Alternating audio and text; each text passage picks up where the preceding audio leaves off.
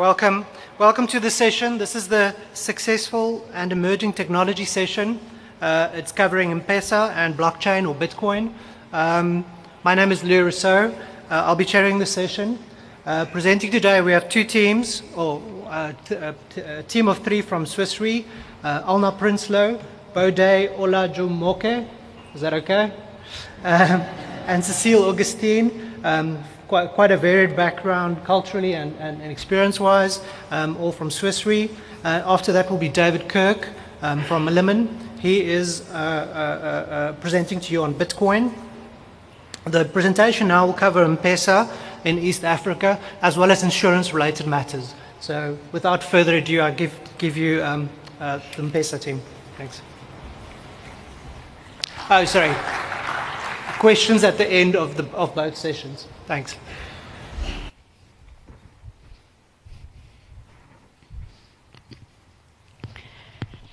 Technology has undeniably changed our lives. Some will argue it's for the better, and others may argue it's for the worst. Well, I believe it can be both, but it's up to us to ensure the former. Good day, everyone. We are Alna, Cecilia, and Bode, as you heard from Swiss Re, and we'll be talking about mobile money, a technology that I truly believe has impacted others' lives for the better. So I'm really excited to share with you what we have, t- um, what we'll be presenting today. So just on the agenda, we'll have a short introduction video, just a short cartoon that we prepared to lighten the mode and show you the social benefits of mobile money. Then I'll cover a bit more on mobile money and the technology. And Cecilia will take us through some case studies on mobile money. And Bode will finish off on, a section, on his section on microinsurance. So without further ado,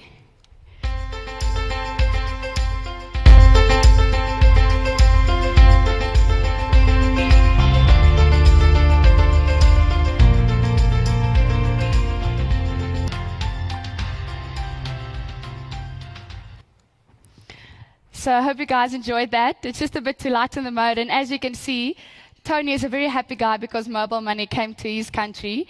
And I believe it really impacted his life in a very positive way. And specifically at the end, did you see there that Tony is so amazed that he actually can do all these things and he doesn't even have a bank account. And I put that there deliberately because when speaking to many people, many people, like myself initially, think that mobile money and mobile banking is one and the same. And it's actually not. It's two separate businesses, it's two separate platforms, and mobile money was actually designed for the unbanked population where people either couldn't afford a traditional bank account because the fees were so high relative to their income, or they were excluded because of KYC or better known as Know Your Client guidelines. And the main reason for this is it's quite difficult for someone living in the rural areas to get a proof of residence. So mobile money was designed for a person, it was initially designed for person to person transfers or peer to peer transfers because when people started moving to the urban areas, many of the relatives stayed behind in the rural areas and it was just an easy means of sending money back home. And well, today it actually developed quite significantly since then, up until the point where you can actually use your mobile money account to buy airtime, you can take out insurance, and as you saw that you can even take out a loan because there's a track record of your purchases. And you can transfer money from your mobile money or e-wallet account to your bank account. But I think the important thing to note is that with mobile money, you don't necessarily need to have a bank account. Where obviously with mobile banking, it's just a means of accessing your bank account via your mobile phone. So I hope that clears the confusion. So I just wanted to uh, present this nice growth story, and this is so. I'm very excited to, to show you guys this. It just shows you that even though mobile money started in 2001, the biggest growth story is really in sub-Saharan Africa, and it's better. It's basically it's the mother of mobile money for us. And as you can see there, sub-Saharan Africa has grown significantly over the past few years. And some of the main reasons really is because of these factors.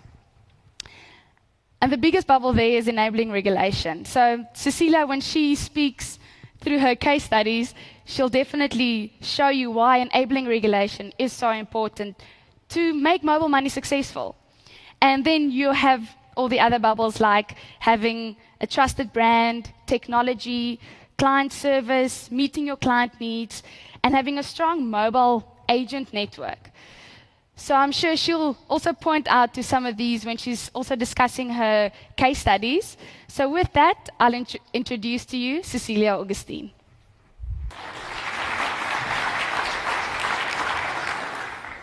Thanks, Alna, for the lovely introduction. Um, so I'm going to take you through three case studies.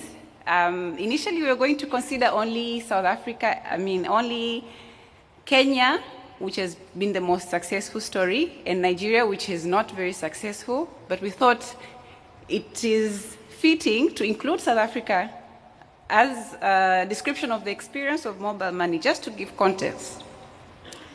So I'll start with South Africa.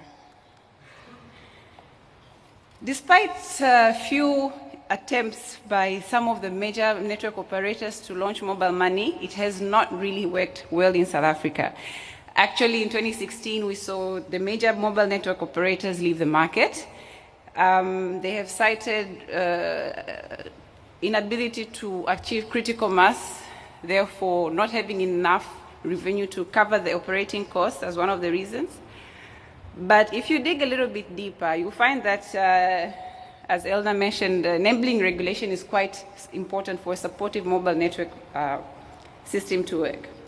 So in South Africa, any deposit taking institution needs a banking license.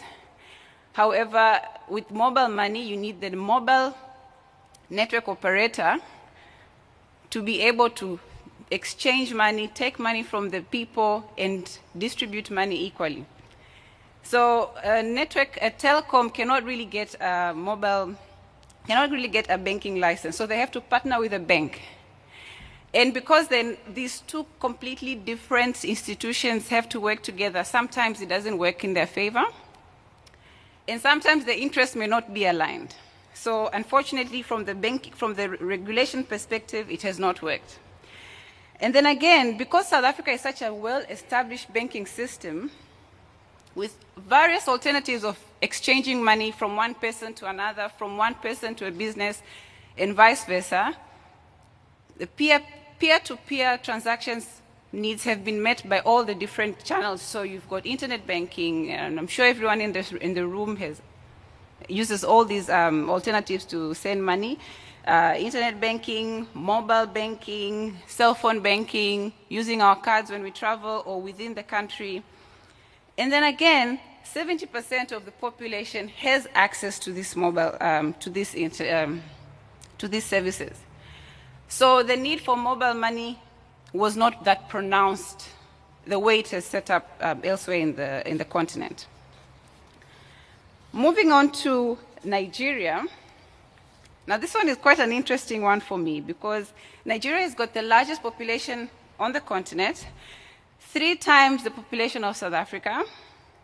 They've got high levels of telecom communication eh, penetration. So you would assume that with that, coupled with the large unbanked population, I believe more than 65% are unbanked, you'd think that this will be a ripe market to have mobile money work and flourish and reach people who are not financially included.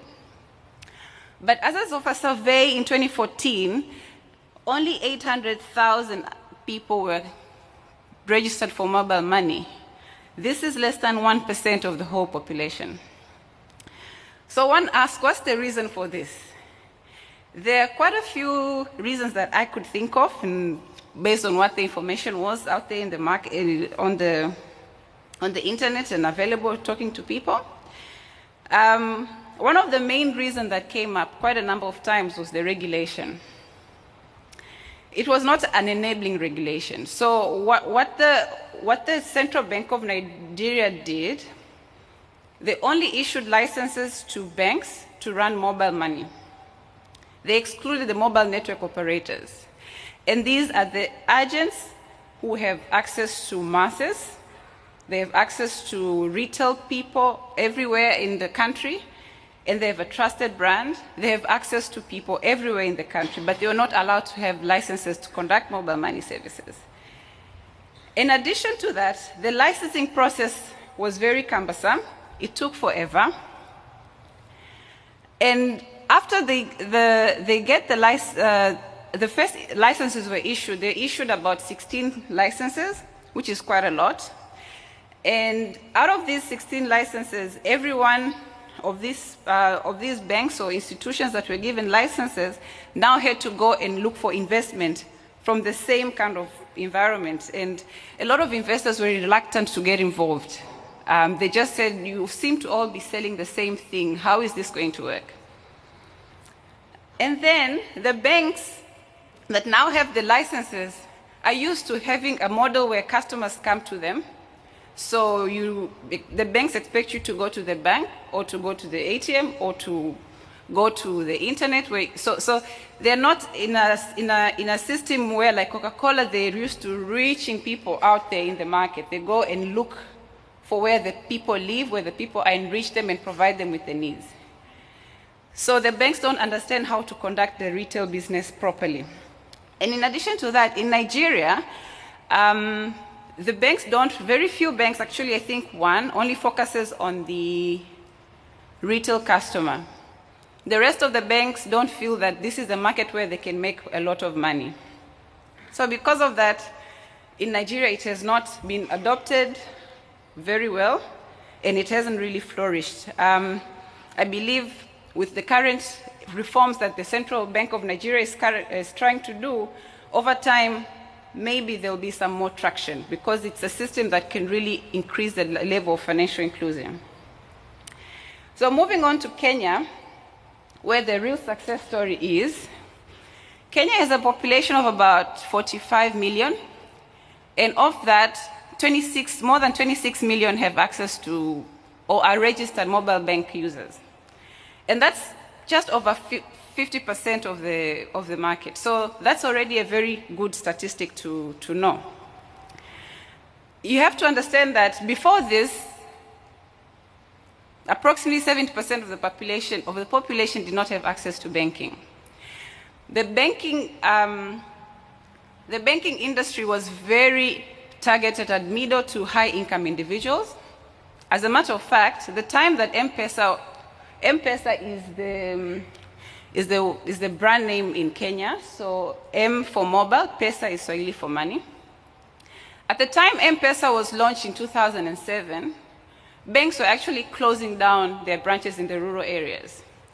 They were citing reasons um, that it's too expensive to run the, the branches outside the urban areas.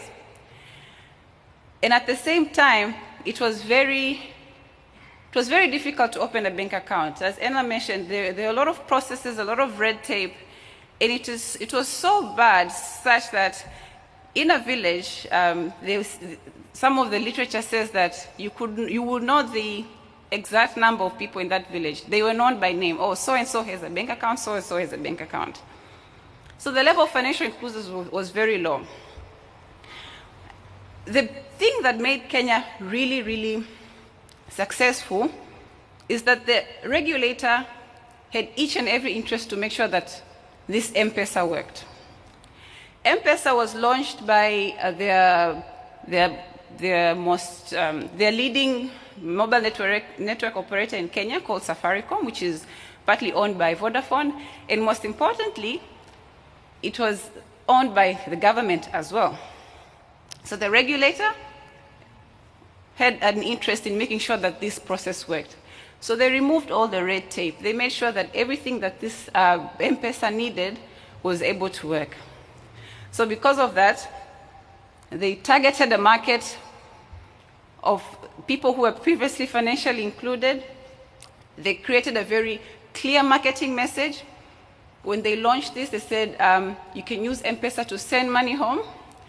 And Safaricom, this mobile network operator, has a reputation of just presenting itself as a, as a company that cares for the masses, cares for the man on the street the marketing messages they had had scenarios where people could relate to. So And because they had such a huge market share, it was so easy for them to increase the number of they already had the network of agents, so it was just a matter of training them and increasing the spread of the network. And really, M-Pesa took traction. There has not been a repeated story so far in the other countries. And I think the other problem is that other countries just try to copy this method to, um, the, to their countries without really understanding the dynamics behind um, M-Pesa and behind the Kenyan market. So over time,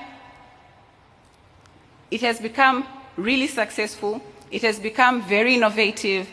Um, they've now, I think one of the most innovative uh, ones is what they call M-Shwari, which is a savings account on your mobile money, and they track your transactions so that they're able to give you a credit score. And with that credit score, it automatically tells you how much money you can borrow on a short-term basis. So now people who could initially not borrow because they had no financial uh, proof of income now can borrow money, which is quite a good thing to have. And also now with that kind of history uh, of transactions, microinsurers can also take a role. And uh, Bode will take you very into detail with, uh, through um, microinsurance. Thank you very much.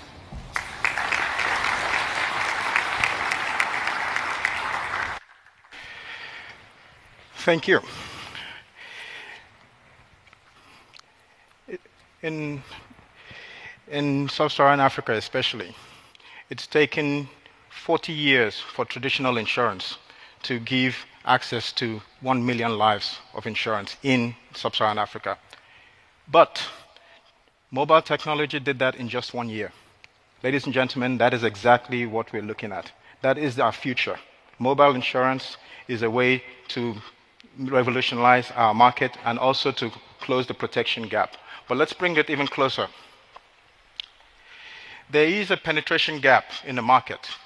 70% of sub Saharan Africans do have at least one mobile phone. I have two. And for the benefit of those sitting in front, none of them is an explosive device. okay, but on the other hand, you have one. Um, you, on the other hand, you have uh, 2% of the population that only have access to insurance. So, what's the gap there? Only 2% of, of the population do have insurance simply because A, they either don't care for insurance, or they don't understand the products, or they can't afford insurance, or there isn't a value proposition being brought to them about insurance. Nobody has, has tied insurance to their daily lives. Nobody wants to know that they're going to die therefore we must put money aside. You know, so that's sort of the, some of the influences that we're seeing in the market. Now, what, what mobile operators and microinsurance organizations did was to come together and see if they can close that protection gap. We have microinsurance provides insurance to people less than that earn less than two dollars a day. Now, my, uh, mobile insurance, I mean, mobile technology is available to most of those people. So why don't you tie a product to those people using this device that they already have, the phone technology.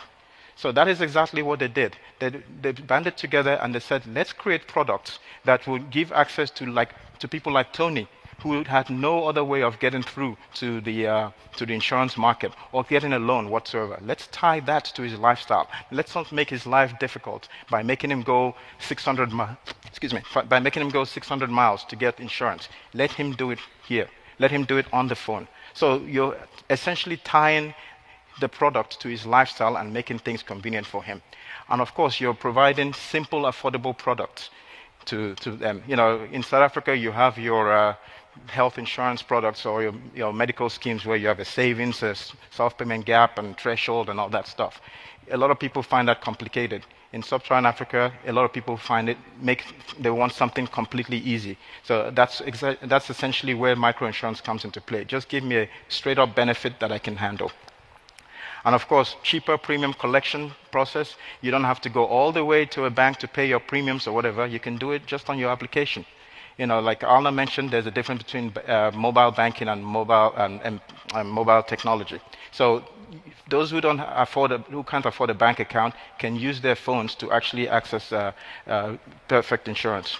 And of course, for those of you who are actuaries, I believe you're all actuaries, yeah, um, in the room, this is fantastic information. I've been told so many times that there's no data in Africa, there's no data, but you know, the problem is it's not that there's no data, it's having access to the data. Well, with mobile technology and uh, microinsurance, there is access to data that we ordinarily wouldn't have access to. And this gives you opportunity to develop products and develop uh, solutions that might actually be beneficial to the target market that you're looking at. And of course, with every type of technology, there's challenges. Um, Cecilia has talked about the regulatory aspect. Uh, there's also fraud. I mean, unfortunately, it's something that we have to grapple with, especially in the health insurance space. And of course, failed products. Now, the failed products part, that comes in when maybe people misprice the product, maybe because they don't have enough data, or they uh, send the wrong product to the wrong market. You know, I talked about a couple of products that have failed simply because of anti-selection issues. Know, so those are certain nuances that needs to be taken into consideration when developing this type of products. Um, well, over the last 15 years or so, we've seen an increase in microinsurance uh, activity across sub-Saharan Africa.